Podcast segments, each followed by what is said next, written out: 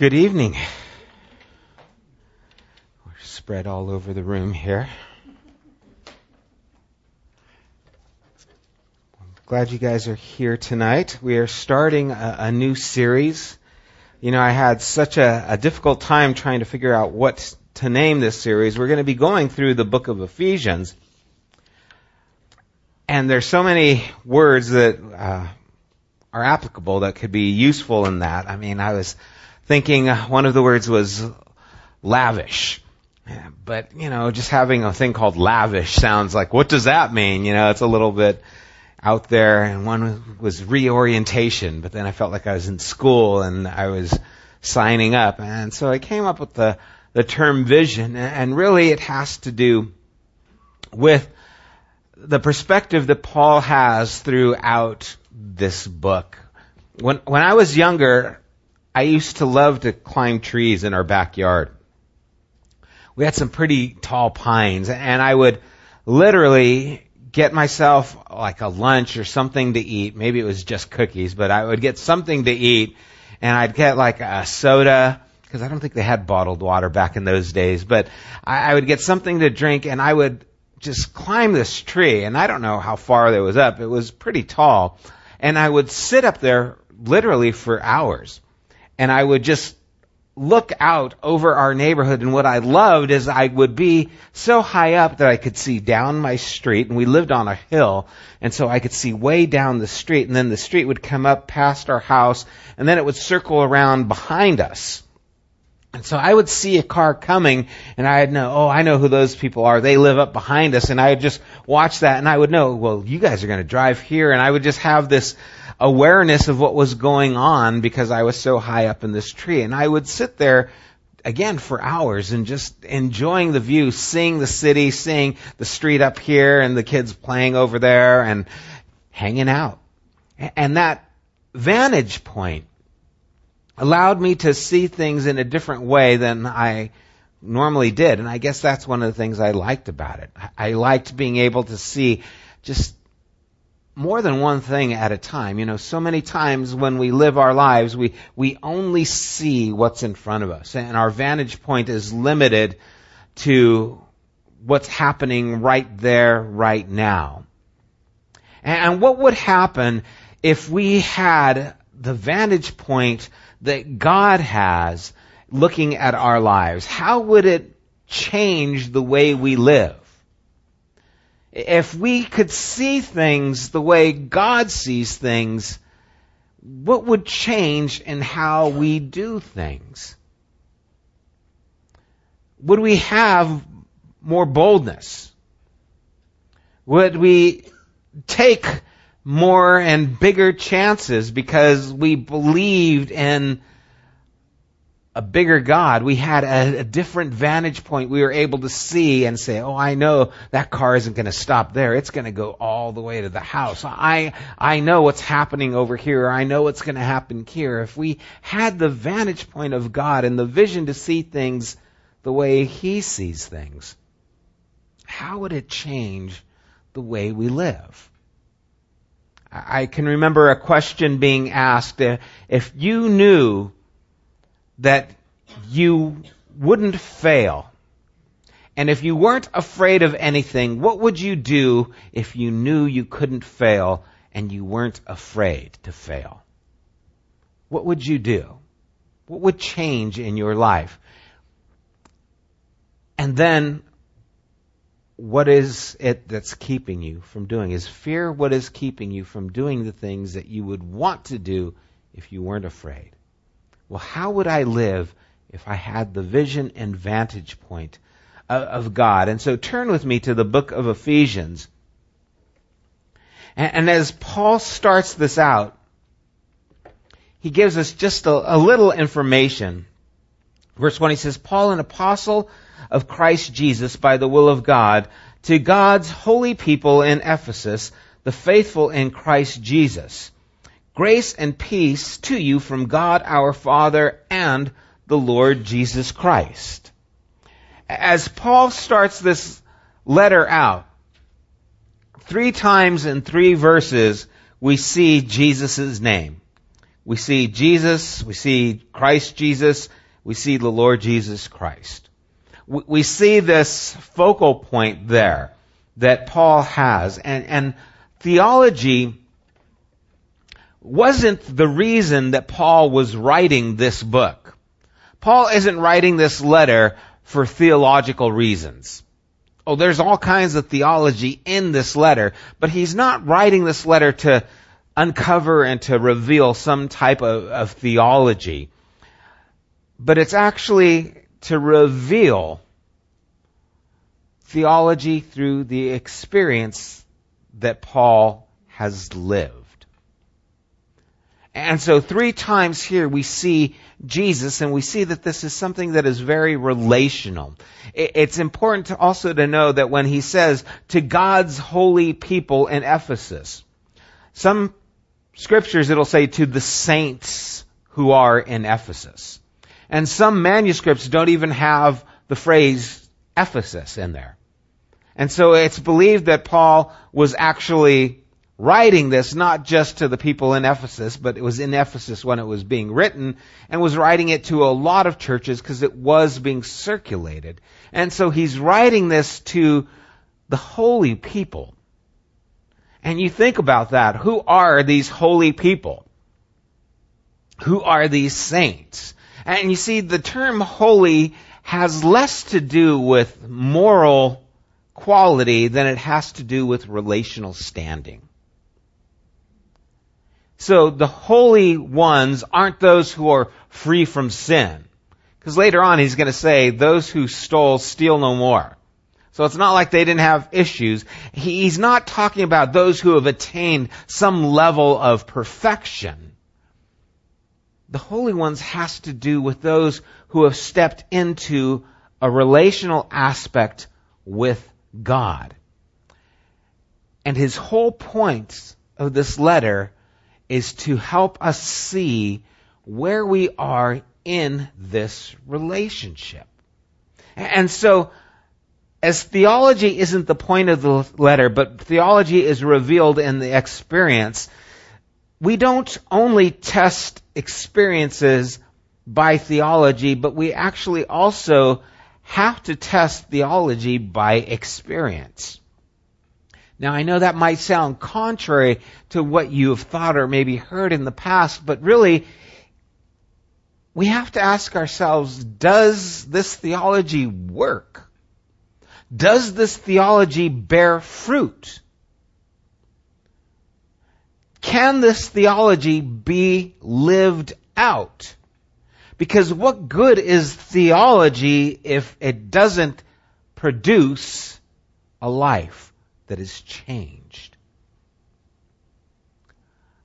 I remember I had a conversation with uh, a guy. It was a number of years back, and I had shared some thoughts and just things that have happened in my life and how I came to Christ, and just the way that God kind of drew me to Himself. Have you ever heard those testimonies where it's like something powerful's happened and someone has a life changing experience and from that life changing experience all of a sudden everything was changed? Well, that wasn't me. Mine was kind of a gradual process. And I remember sharing a little bit about just how, how God had reached out to me and this guy said, hey, uh, bro, can I talk to you afterwards? And whenever someone says, hey, bro, can I talk to you? It's not a good thing usually, okay? It's usually, it's not like, hey, bro, can I talk to you? Here's some money I wanted to give you. It doesn't work that way. It's usually, hey, bro, can I talk to you? It's like, I got a beef, okay? I got something against you or I got some bad news to lay on you. And, and so he, he said, hey, can I talk to you? And I said, sure. So after I was done we went and we're sitting down and talking. He goes, "Yeah, I had some problems with what you shared uh, this morning." I said, "Okay, okay, yeah, that's kind of what I figured." That whole "Hey, bro" thing got me thinking, and so he said, "Yeah, you know, um, what you shared, it just really, it, it isn't scriptural." And I said, "Well, what part?" He goes, "Well, just how you how you said that God reached you. It just really isn't the way God reaches people." And I'm like, I don't know what to tell you, but it's the way it happened. You know, I, I don't know if it fits into your theology, but it does fit into the truth of what happened to me. And he was insistent, no, the Bible says that this is how God reaches people. And he went through and he started explaining to me, you know, that God has to reveal first our sin to us. We have to come to a place where we acknowledge our sin and then we come to a place where we acknowledge our, our need for God and kind of went through the Ten Commandments and here's what God does to get you to know who He is and how you need Him. And I was like, I understand that. That sounds great, but that just ain't the way it happened with me. It just didn't. And he's saying, well, no, that, that's not true. And I, I don't know what to tell you. I was there. It's me. I'm telling you it is true. And, and you see, we don't only test our experience by theology, but theology is tested by our experience. Does it live out? Does it bear fruit? Is it something that can produce a life that's changed? Because Paul is not trying to write a letter to just explain God this letter is a practical example of how you can know God and experience God.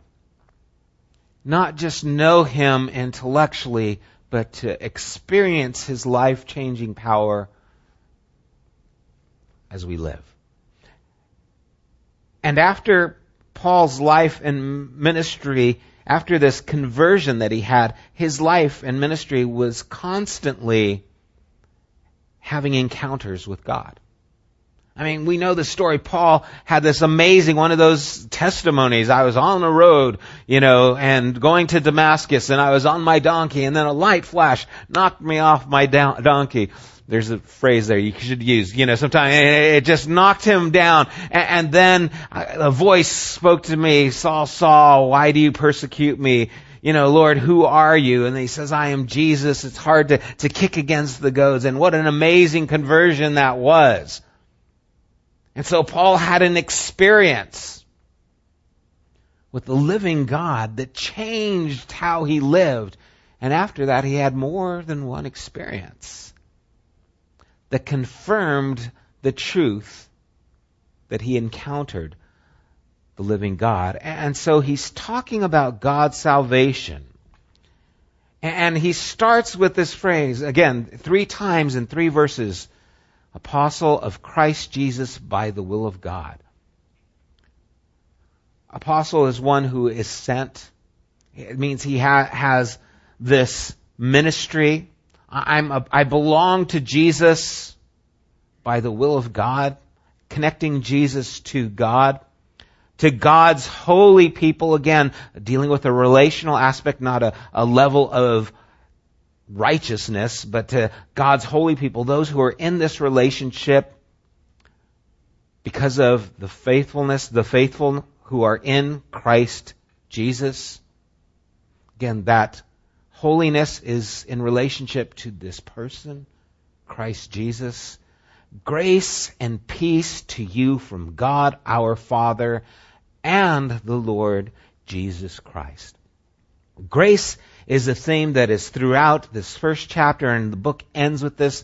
Grace is the means by which we enter into this relationship with God and peace is the result of this life that is brought to us by God, and it all comes through the Lord Jesus. And so he is talking here at the very beginning and connecting these dots that God is bringing us this new life and it comes through the person of Jesus Christ. And so as he's talking about the God he's encountered and how he's experienced this God, we see that the, the God that we know, the physical and the unknown spiritual go hand in hand. Even as we were going through that spirit series, we saw that everything really is spiritual. The Hebrew word doesn't, they don't have a word for spiritual because they consider everything created part of God's spiritual order. And so as he starts talking about a number of topics in this book, it's interesting because he'll talk about salvation that comes to Christ, and then he talks about our behavior. And then he's going to talk about marriage and family. And then he's going to talk about spiritual warfare. And they're not all different topics. They are all under this umbrella of an encounter with God, that you should encounter God by His grace, that the peace of God should be upon your life, that the relationship you have with God should affect who you are as a husband, a wife, as a child, that you will encounter spiritual conflict. Why? Because you are in Christ Jesus. And this is the world that we are in. This is the perspective. This is the sight that we have from that tree branch looking out over the city. Paul is now sitting us in a place that he calls later on the heavenly realm or heavenlies. Trying to get us to understand the vantage point and have a vision from that vantage point so that we don't live our lives just with what's in front of us, but we have a perspective that is much bigger, that sees much further. And with that perspective, it should change the way we live. And his whole point is to do just that. You see, in Paul, we don't find any tension between the rational, this is how God does it, and the experience, this is what's happened. They work hand in hand. And it's almost as if Paul is expecting everyone who encounters Jesus to have an experience of Jesus. In fact, if we don't understand that, this, this book will become difficult to comprehend. This letter makes no sense if we don't take it with the aspect that when you encounter Jesus, you are going to experience the living God in some way, and it's going to affect how you live. He just assumes it's going to happen. Maybe not to the degree it happened to him, but he expects it to be a reality in our lives. He assumes that the people he's introduced to God and instructed would also experience the living Lord. That he would minister to them, that he would give them insight, that he would convict them of wrongdoing, that he would direct their lives, that he would empower their lives. Because this is his vantage point of what it means to be a follower of Jesus to be a person who is walking in step with the Lord. H- have you ever been driving somewhere and you knew where you were going, but the person next to you didn't? And they're not comfortable or not sure? Are you sure this is the right way? Yeah, no, I'm sure. We've been here before. I've, I've been here I don't, I don't know. This doesn't look familiar. And they keep telling you, no, this is wrong. This doesn't look right. I don't think this is right. I thought they said to turn left at the gas station. I didn't see a gas station. No, I've been here. I, I know. And sometimes our spiritual life is like that. It's, I've experienced the living God and I know He is faithful and is going to accomplish something.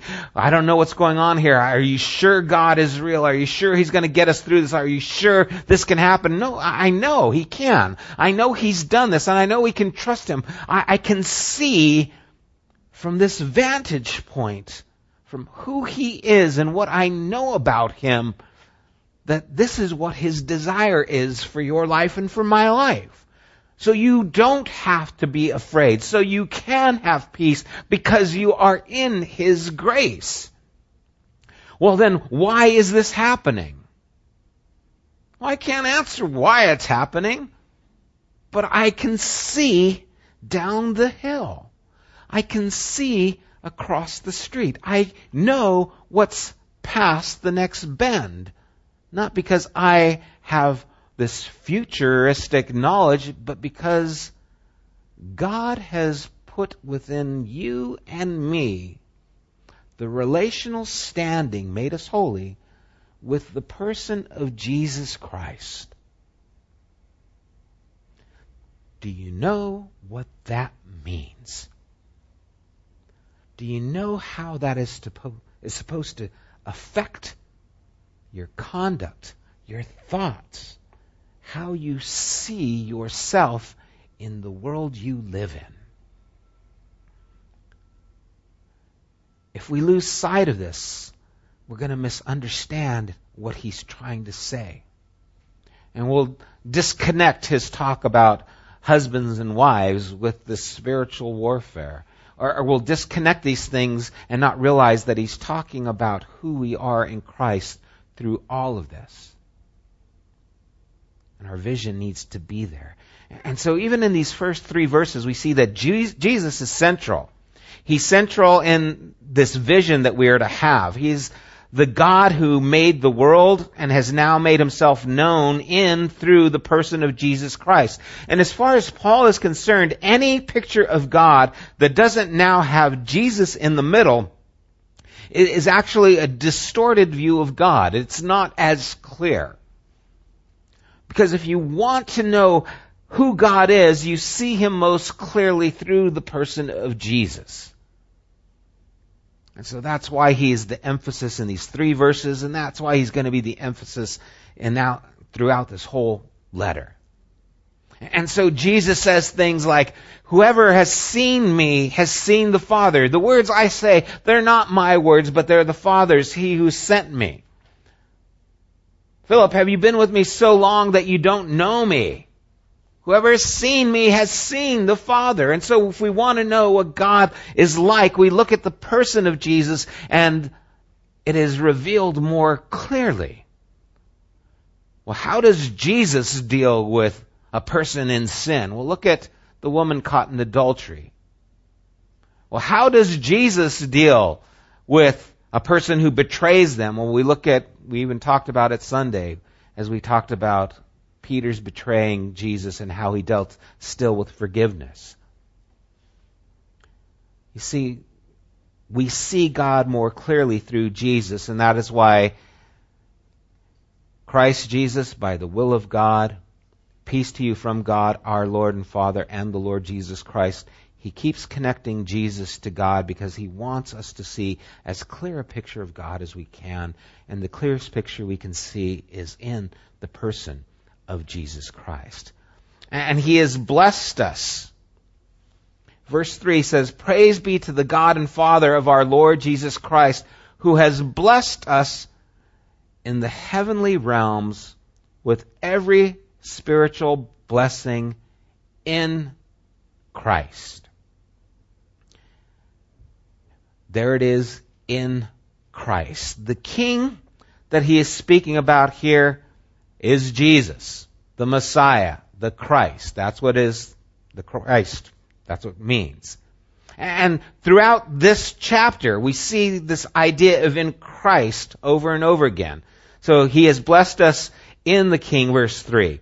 He chose us in him, verse 4. He foreordained us through him, in verse 5. Poured grace on us in him, verse 6. Gave us redemption in him, verse 7. Set out his plan in him, verse 9. Intending to sum up everything in him, verse 10.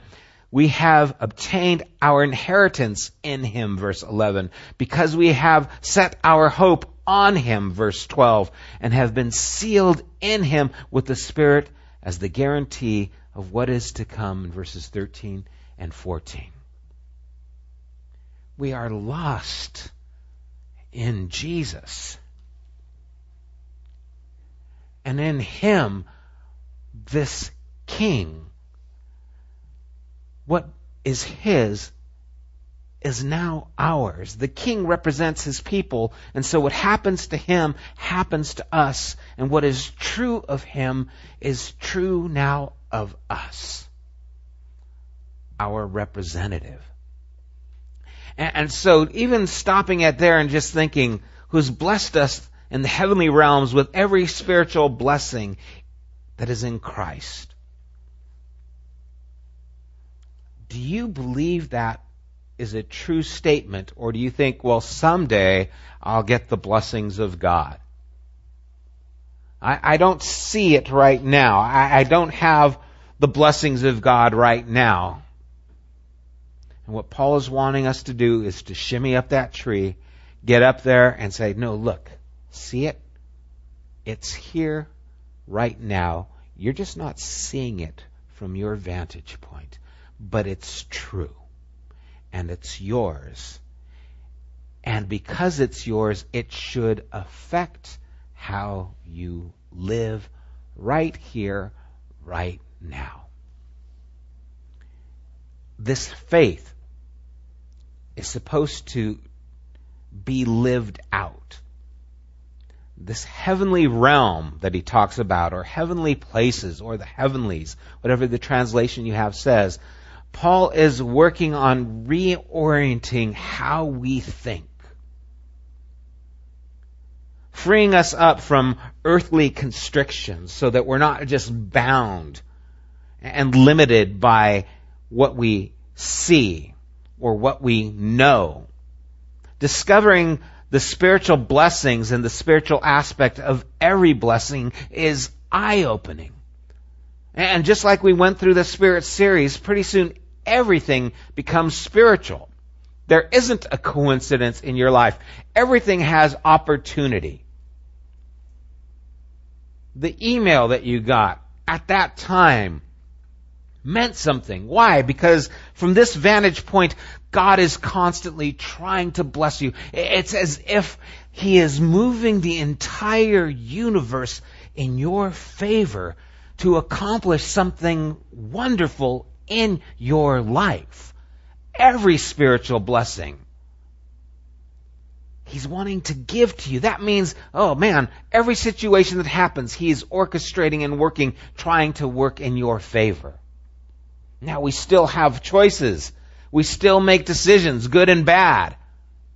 And so I made a bad decision. I turned the wrong way. Okay recalculating, recalculating, right? It's like the GPS, you know, he makes a little noise, says, you just went the wrong way. Okay, I, I gotta turn back. God is always trying to steer us, always working things out because He has blessed us with every spiritual blessing in heavenly places. It should open our eyes and eventually we learn to discern the transcendent in the things that are normal. We start learning to discern and recognize God's voice in the most unusual things. It happens at a moment where you hear something on the radio and it jumps out to you. A commercial on TV and all of a sudden you're hearing a voice and that ministers to you a subject and it was just a voice about, you know, Huggies diapers or something, and you got this impression, I need to go hug somebody. It's like, what the heck is going on here? I'm just freaking out. And you start understanding that God is speaking through things you would never even imagine, and He is trying to, to bless your life and to get you to, to live beyond just this ordinary and to live a spectacular life that is exciting and is an adventure because the living God is at work in you. And this is to be our normal perception. This is to be our regular understanding.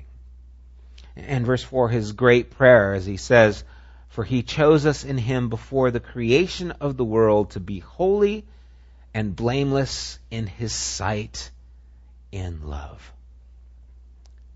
He chose us in him before the foundation of the world to be holy in his sight.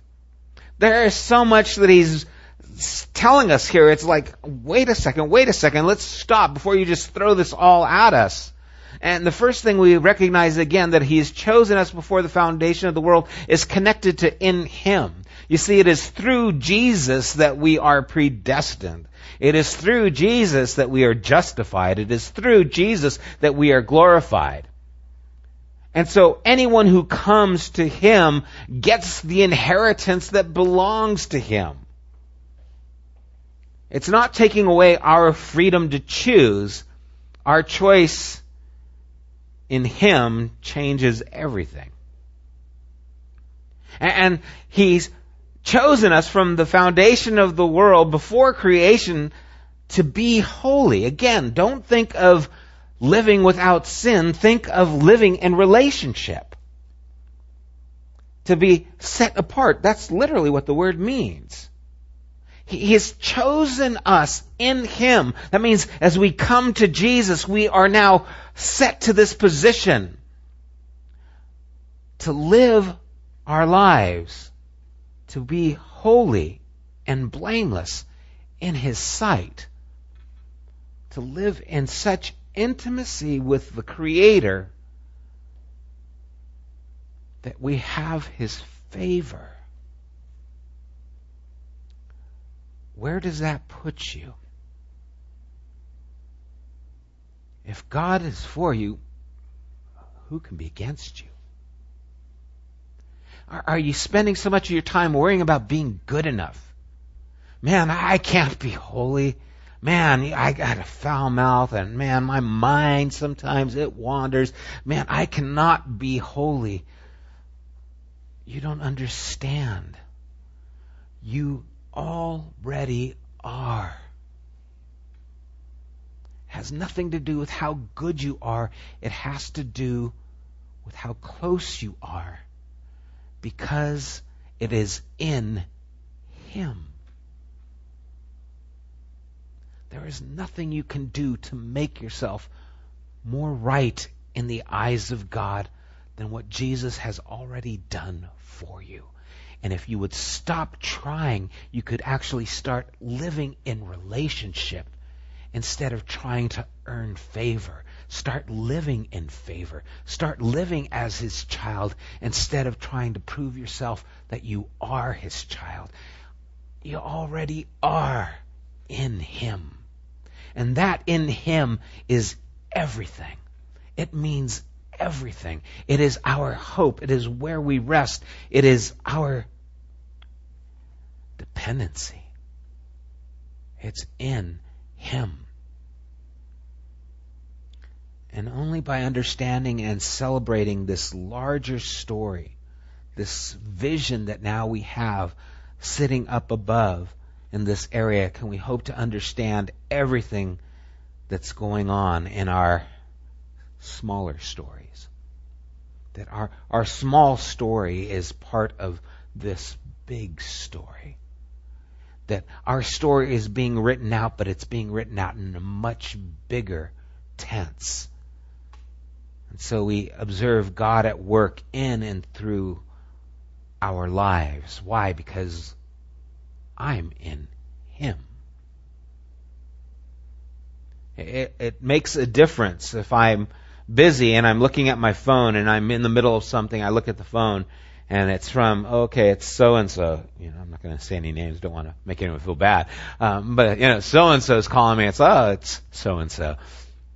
But if I get a phone call and it's from one of my kids. Why is my kid calling me? What's up? I'm going to answer it's my kid. Why? Because it's my kid. What's going on? Everything okay? Yeah, are you going to bring dinner home? yeah, I'll, I'll get dinner. But it's my kid. They've got my ear because they have my heart. You have his ear because you're in his heart. How do I know I'm in his heart? How do I know I, I, I have favor with him? Because it is in him. You see, it all comes down to the person of Jesus. How do you know God loves you? You look at Jesus and what he's done. How do I know that God cares? I look at Jesus. How do I know that God hears? Because I am in Him. How do I know that God is at work for me? Because He who began a good work in me, which He did through Jesus, is going to perfect it and bring me to completion. You see, what we need to do more than anything is recognize where we are in Him. And if we can see from that vantage point, if our vision goes through that lens, we will see everything different. Because now God is for me. Who can be against me? Not things present, not things to come. You know, when I'd sit up in that tree, I would see that car in the distance and I'd say, oh yeah, here comes the neighbor. And I would know where they were going and I could see them in the distance.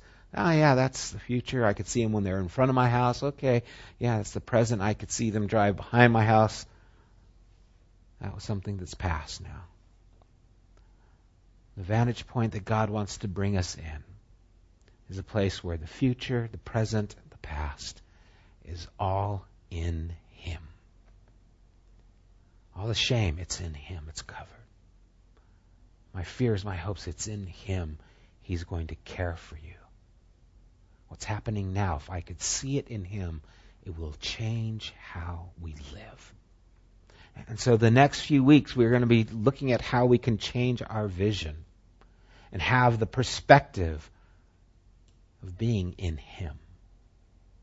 And, and, so I thought the best way that we could start and, and recognize who we are in Him is to remember what He has left for us.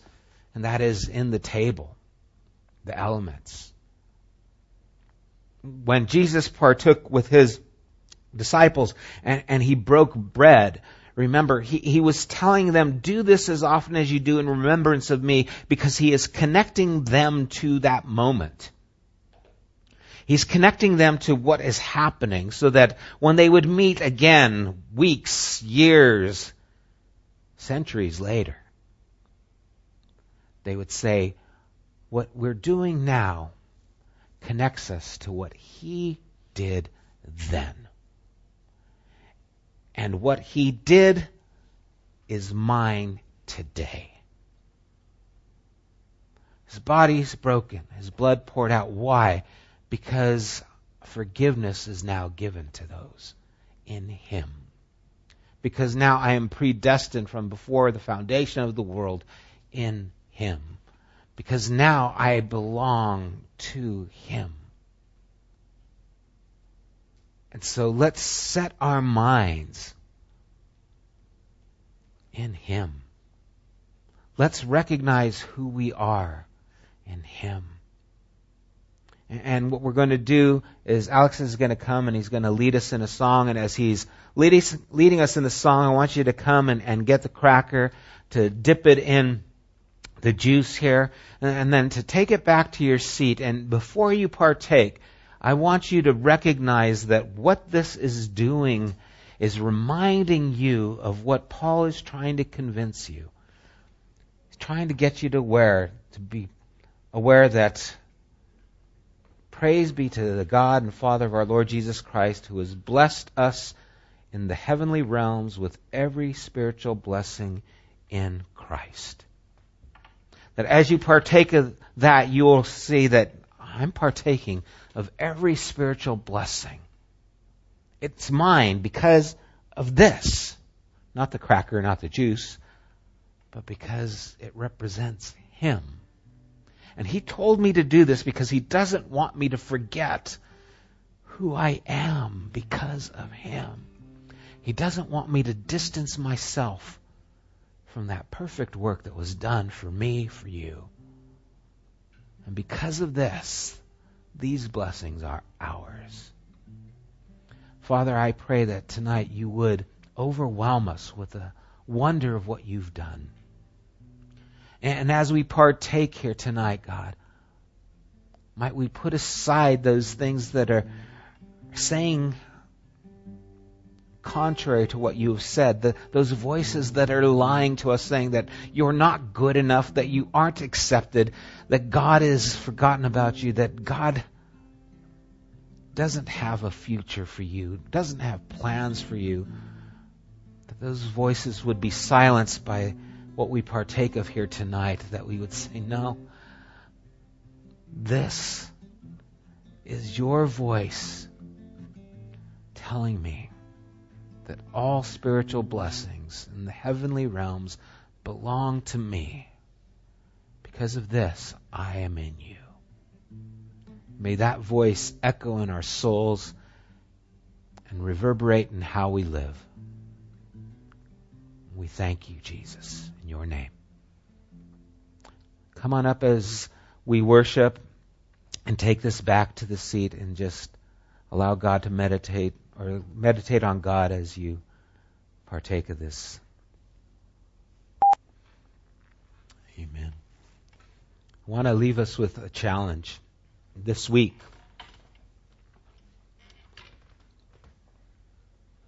When you encounter a problem, a difficulty, a hardship, and you will,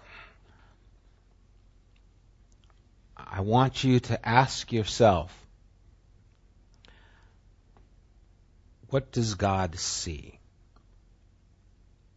In this situation, what is God's viewpoint?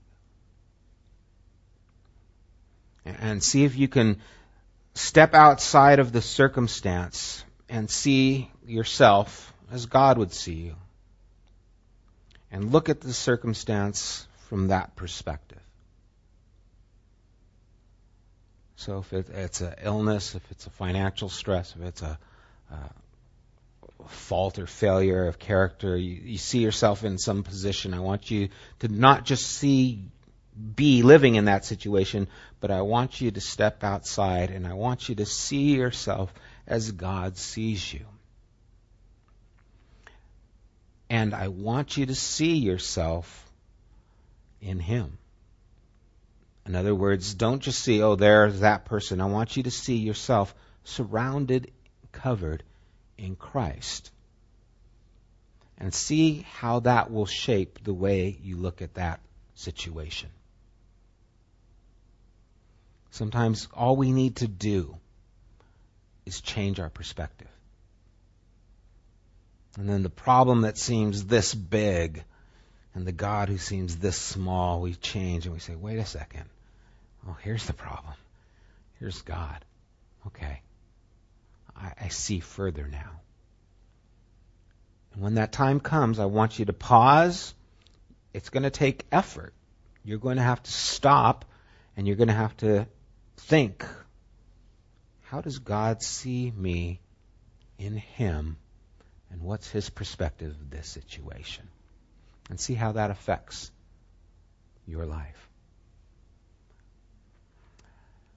All right, I'm going to close in one last prayer. God, I thank you for this time.